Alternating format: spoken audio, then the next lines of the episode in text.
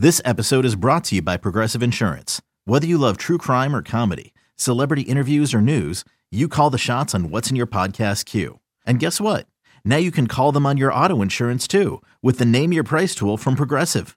It works just the way it sounds. You tell Progressive how much you want to pay for car insurance, and they'll show you coverage options that fit your budget. Get your quote today at progressive.com to join the over 28 million drivers who trust Progressive. Progressive Casualty Insurance Company and Affiliates.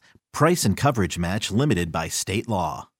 If you happen to watch Bill Hader's series Barry on HBO, the one with Henry Winkler as a goofball acting coach, there's a recurring bit where Barry keeps swearing he's finally going to get out of the hitman business, and he really means it. But things always pop up and he never really can. So the catchphrase becomes starting now.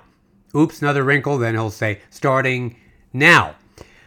Tuesday night, the Giants turned into a team of Barry Bonzes as opposed to Barry Berkmans. Uh, it forced the Mets to rethink when exactly they'll get out of the losing business. Wasn't Tuesday. Wednesday? Maybe. Like the podcast, it is starting now. Mets in the morning. Mets in the morning. Oh yeah. Mets in the morning. Gonna tell you what the Mets are doing while coffee is brewing. Now here's Josh Lewin. Scootily down. Mets are back home, and not for nothing. If you haven't seen Barry, it is kind of genius. And if you haven't yet heard, the Mets are still not stringing wins together. Tuesday night at Citi Field, they did not do that much at the plate. They did get their shortstop back. And hey, at least they're not the Orioles. The Mets have only lost 13 of their last 19. The Orioles have lost 19 of their last 19. Josh Lewin with you. Lots to do as we welcome you in and chase some rainbows. We try to find the bright side here. We really do. But yeah, Atlanta had won 17 of 19 heading into its series with the Yankees, and the Mets had won 6 of 19. That's an 11 game swing, ladies and gentlemen, in three weeks. What do they say? Life comes at you fast. Prior to the wire to wire win for the Mets on Sunday, the Mets had led at the end of an inning 22 times in 22 days here in August. They had failed to lead Tuesday night, as we'll soon find out. They ended up getting whacked by the Giants 8 to nothing. Atlanta, by the way, did lose Monday, did lose Tuesday. The Orioles, meantime, uh, not only did they lose again, but they get Shohei Ohtani on the mound, and then it's three against Tampa Bay, three at Toronto, and three against the Yankees. Wow. Um, so before we get you to this Mets game, let's listen to what was said before the game. Zach Scott, acting GM, Asked about that stretch where the Mets were 3 for 47 with runners in scoring position against the Dodgers and why that kind of hitting has been such a thing in general for this team. Well, I think there are, I mean, I believe situational hitting is important. Um, there, it's a skill for some guys to be able to, you know, if it's moving a guy over, for a guy from second with nobody out, um, some guys change their approach, some guys don't. Um, some guys don't want to because they think it'll make it harder for them to actually execute what they're trying to do, but they all know what they're trying to do. I mean, they all want to try to do the right thing, move a guy or, or get a hit uh, in the process a lot of times. They're trying to do both. Um, so, yeah, it's really important when teams struggle with that. It is hard to pinpoint why. Um, you know, there's Sometimes it's because some guys are getting a little over anxious um, and they want to, they may, you know, chase out of the zone. Um, other times it's just there's some swing and miss, and that's kind of part of their skill set sometimes, and it just happens. And there's some good pitchers they're going up against. So it's hard to, you know, you mentioned the analytical thing. So you often see very big fluctuations in this with individual players, and if you you know, simply just looked at our team, the Mets last year in 2020, they struggle with runners in scoring position. Um, and then we struggle with runners in scoring position this year so far. But if you actually broke it down and looked at the players who are currently on this team, what they did as a group last year, they actually were pretty good with runners in scoring position. So this isn't necessarily a chronic year to year thing for some of these guys. Um, so it's hard to predict what's going to happen next but there's definitely real reasons real baseball reasons for why these things happen and it's and it's obviously important to hit timely hitting has always been a cliche phrase in baseball for a reason because you need to have it That is Zach Scott, who spoke for another nine or ten minutes. And by the way, the Mets would go hitless with runners in scoring position in the game just after he spoke. Zach also let us know there's one more MRI for Jacob DeGrom that'll happen sometime today. The hope is it looks good and then he can ramp up. Maybe be pitching at Citi Field in mid September after all. If he emerges from the tube with some less than good news, though, guess we'll see him in Port St. Lucie around Valentine's Day.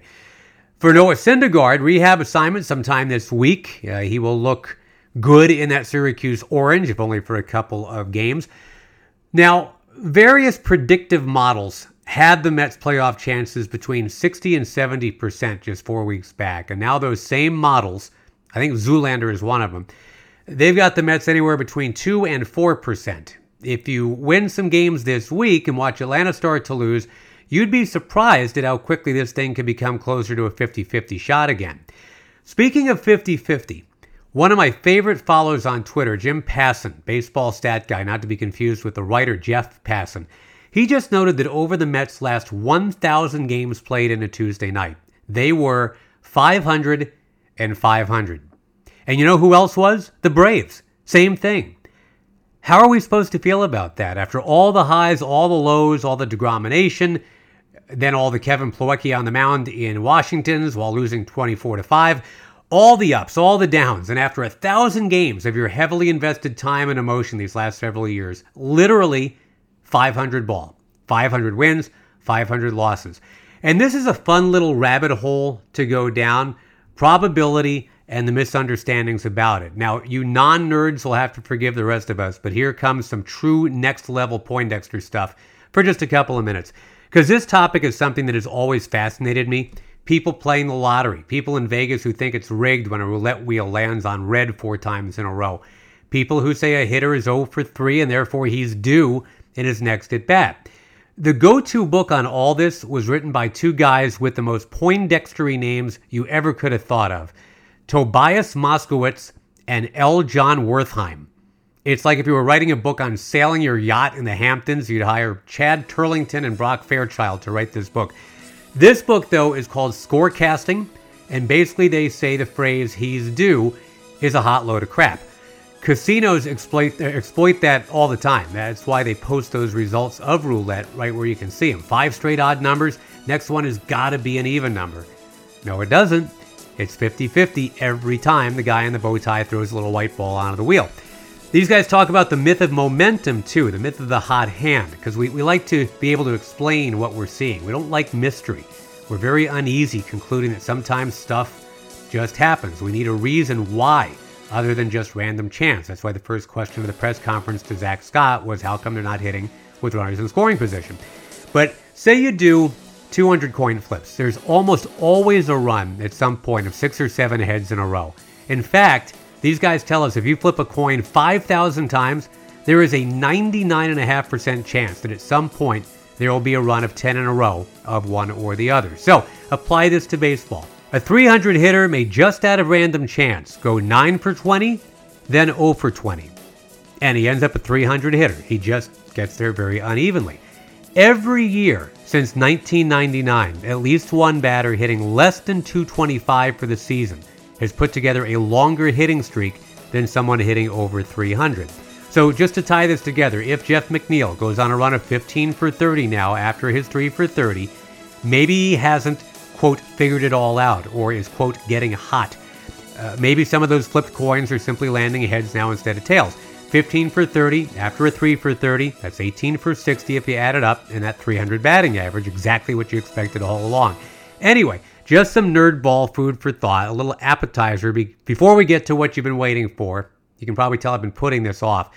The summary of Tuesday night's first of three against Gabe Kapler's Giants, the team with the best record in baseball, despite being picked third by everyone this year just in the NL West the oldest team in the majors, yet still somehow fresh as a daisy late in this month of August. So, we're looking for a quick start from the home team. Remember, last game in LA, that was the first time the Mets scored multiple runs in the first since July 23rd. No runs scored for the Mets in the first, but the Giants got one on a home run from Brandon Belt. Mets, by the way, had made a couple of pregame adjustments we should mention, most notably Francisco Lindor, as expected, reinstated from the IL. Five and a half weeks is what he missed. Travis Blankenhorn option back to Syracuse. Yennsy Diaz down to Syracuse. Heath Hembree added to the active roster, wearing number 53, meaning pitching coach Jeremy Hefner has to wear 93. First Met player or coach to do that. We have seen some doozies of uniform numbers this year. Robert Stock wore 89. Uh, Johneshwy Fargas wore 81. Jake Hager wore 86. Strange days indeed. Most peculiar mama. So Lindor's first AB since July, a long fly out to left. Almost some David Wright Philadelphia magic there. Crank one out right after a long time away. But then right after that, old friend Wilmer Flores launched a double off Tylor Megill. He scored on a two-run, 450-foot homer by Mike Yastrzemski. It was two home runs and two innings off Megill. And I still can't believe the San Francisco Giants are leading the majors in home runs. They don't have Barry Bonds and Jeff Kent. This is Mike Yastrzemski, not Carl Yastrzemski. But when a dozen different guys each have a dozen home runs, which is pretty close to what they're looking at here, that's what you end up with. The Mets were hitting some balls solidly enough early on, but as usual, pretty much right at the Giants. San Francisco, so good at positioning. And the Mets, by the way, are right there with them. They're great at that too. But go to Jeff McNeil's game at Oracle Park on Monday, I guess it was, of last week. He had three groundouts in a game in which he went 0 for 5. All the groundouts were hit really hard and exactly at where a Giants player was standing. Mets also took a couple called third strikes early in the game. Conforto banged into a double play. Poor Conforto. He's having an even tougher time with BABIP than McNeil. Conforto's batting average on balls put in play, BABIP, is 267, which is not good. Last year, Conforto was at 412. And again, I go back to our nerd friends who wrote the book.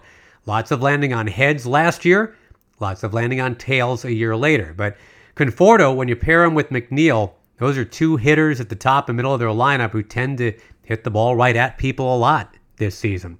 Conforto, of course, about to hit free agency. He's not exactly merging into the express lane smoothly here. Starling Marte will be very attractive for somebody out there. Nick Castellanos, uh, Chris Taylor will be available. He's so underrated and so versatile. Tommy Pham, not having a great year for San Diego, but uh, he's reached base at about a 35% rate 13 homers, 13 steals. Uh, you know, that's a guy you could look at. Kyle Schwarber or JD Martinez. Most would consider them DHs, but if somebody sees him as an outfielder, a lot of guys available as of this winter. And poor Michael Conforto has not put his best foot forward, obviously. Anyway, back to the game. It was still 3 0 until LaMonte Wade Jr. joined the party for the Giants. He hit one out to center with a runner on that made it 5 to nothing. Then Belt again to make it four homers allowed by Megill in not even four innings making it his worst game to date. And as well as he's pitched overall, how does this guy have one win in 12 big league starts? Now that I didn't see them write about it in the book, but that that seems a bit unfair too. All right, so deep breath, not the way you want to start the homestand, but two more hits off Megill right after the second Belt home run. Giants at that point 11 for 22 in the ball game. Brandon Crawford, the All Star with the newly minted big boy contract, the only Giant without a hit, 22 batters in. The other Brandon, Belt, uh, already had three runs scored in four innings. So Trevor Williams comes on to try to MacGyver his way out of it. He did, but only after Crawford got his hit after all to make it seven to nothing. And by the way, the 11 hits allowed by Megill, nowhere close to a Mets record. The greatest pitcher the Mets ever had, Tom Seaver, allowed 15 hits at Philadelphia in a May game of 1976, but he grinded through six innings to keep the Mets in that game. What's crazy about that one to me is Greg Luzinski and Mike Schmidt were 0 for 5 combined against Tom Seaver, but somehow Jay Johnstone was 3 for 3, and so was Tommy Hutton. Anyway, the four homers allowed by Megill also not a Mets record. Roger Craig, who would go on to manage the San Francisco Giants years later, he once, as a Met, allowed five in one game back when the Mets played at the Polo Grounds in the early 60s. Mets responding, uh, not with runs to all this, but at least with some good ABs. Alonso had a six pitch at bat before grounding out. Lindor seven pitches before flying out to center. It stayed 7 nothing, and the fans got more and more restless. That's understandable. Belt was at it again, had an RBI in the top of the eighth. I will let you vote on which is the most fun fact about Brandon Belt. Are you ready? A. He once had a 21 pitch at bat against the Angels. B. His dad was a geometry teacher at Lufkin High School back in Lufkin, Texas. Or C. His nickname is Baby Giraffe. Press 1 for 21 pitch at bat, press 2 for Dad as a teacher, press 3 for Baby Giraffe. Doing that, of course, will do nothing, but hey, why not? Welcome to Moviefone. If you know your selection, press 1 now. Heath Hembree pitched a scoreless ninth in his Mets debut, 62nd Met of this Wackaloon season. Mets threatened but did not score in the bottom of the ninth. Notes from the box score well, Lindor actually looked pretty good at the plate but took an 0 for 4. Alonso had two hits, Nimmo had one, McNeil did have one. Tylor Megill had the other one. He doubled while he was still in the game. But 8 0 the final. After it was over, the manager met the media. Hey, Louie, on the offense as a whole, you seem very encouraged after Sunday's win about the potential for momentum to be carried over. Do you do you feel like you guys took a step back tonight in that regard? Uh, there's some good swings on Sunday. You're right, and we face David Price, and then we we go uh, after a day off into tonight, adding Francisco Lindor to the mix, uh, and facing another lefty. So it's you know we felt pretty good going about about this game, and maybe seeing the guys take some good hacks and make some hard had some hard contacts, and that wasn't the case. Uh, I, I, thought we were in between with our approach, um, and uh, we didn't hit the ball hard. And, and uh, I mean, just not probably sitting on one or the other. I mean, it's almost like we were chasing one pitch in, in one part, uh, at the time, and then we didn't get that one. So uh, I'm not going to say it's a step back. I, I, thought our approach was off against uh, against Long tonight. All right, there is Luis Rojas, and in this 13 game stretch against the Dodgers and Giants, the Mets are now 2 and 9. Final two games are against the Giants at Citi Field. Then comes the ice cream after the two weeks of asparagus. 15 straight against the Nationals and Marlins. And remember what we were talking about earlier regarding things evening out. For you Jets fans, I'll have you imagine it like this. Let's say the Bills, really good team right now, right? Let's say they just played the Panthers, Jaguars, and Lions while the Jets just played Tampa Bay, the Chiefs, and the Packers.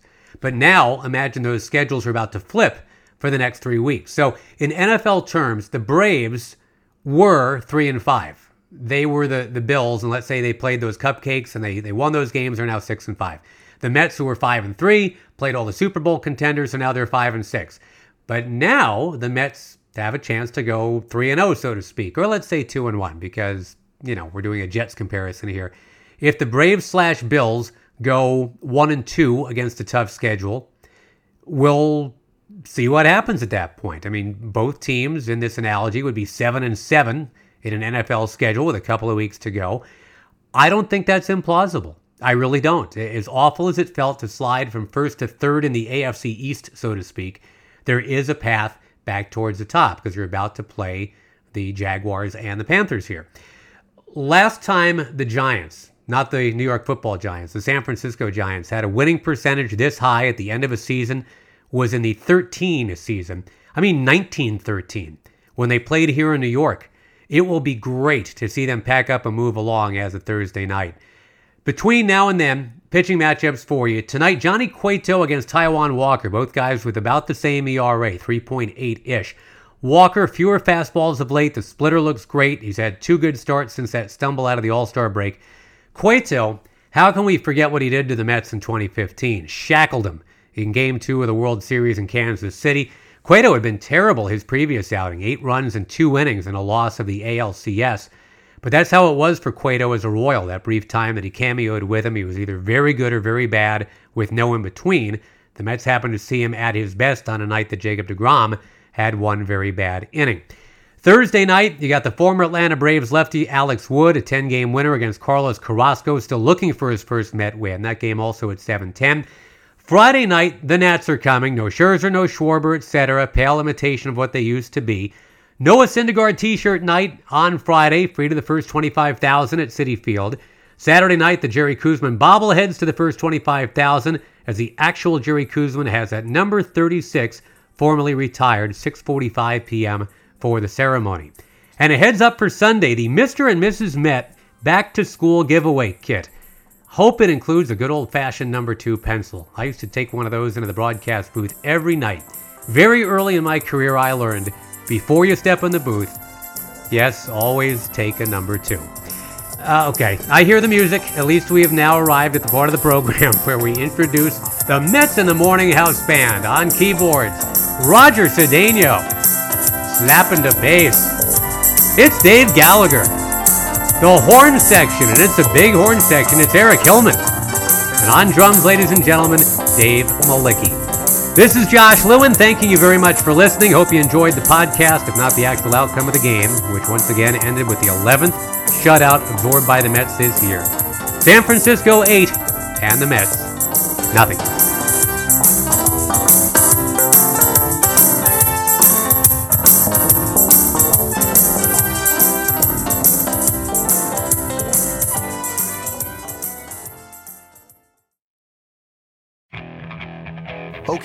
Picture this. It's Friday afternoon when a thought hits you. I can waste another weekend doing the same old whatever, or I can conquer it. I can hop into my all new Hyundai Santa Fe and hit the road. Any road. The steeper, the better. Because my all new Santa Fe is available with HTRAC, all wheel drive, so I can hit the trail without a worry in the world. Heck, with three rows and best in class rear cargo space, I can pack the whole family in with all our gear. We've got available dual wireless charging for our phones, so we'll never lose touch with civilization, and we won't lose touch with the primordial power of Mother Earth. So, which is it? Waste the weekend or do something a little more epic? And conquer it in the all new Hyundai Santa Fe. Visit HyundaiUSA.com or call 562 for more details. Hyundai, there's joy in every journey.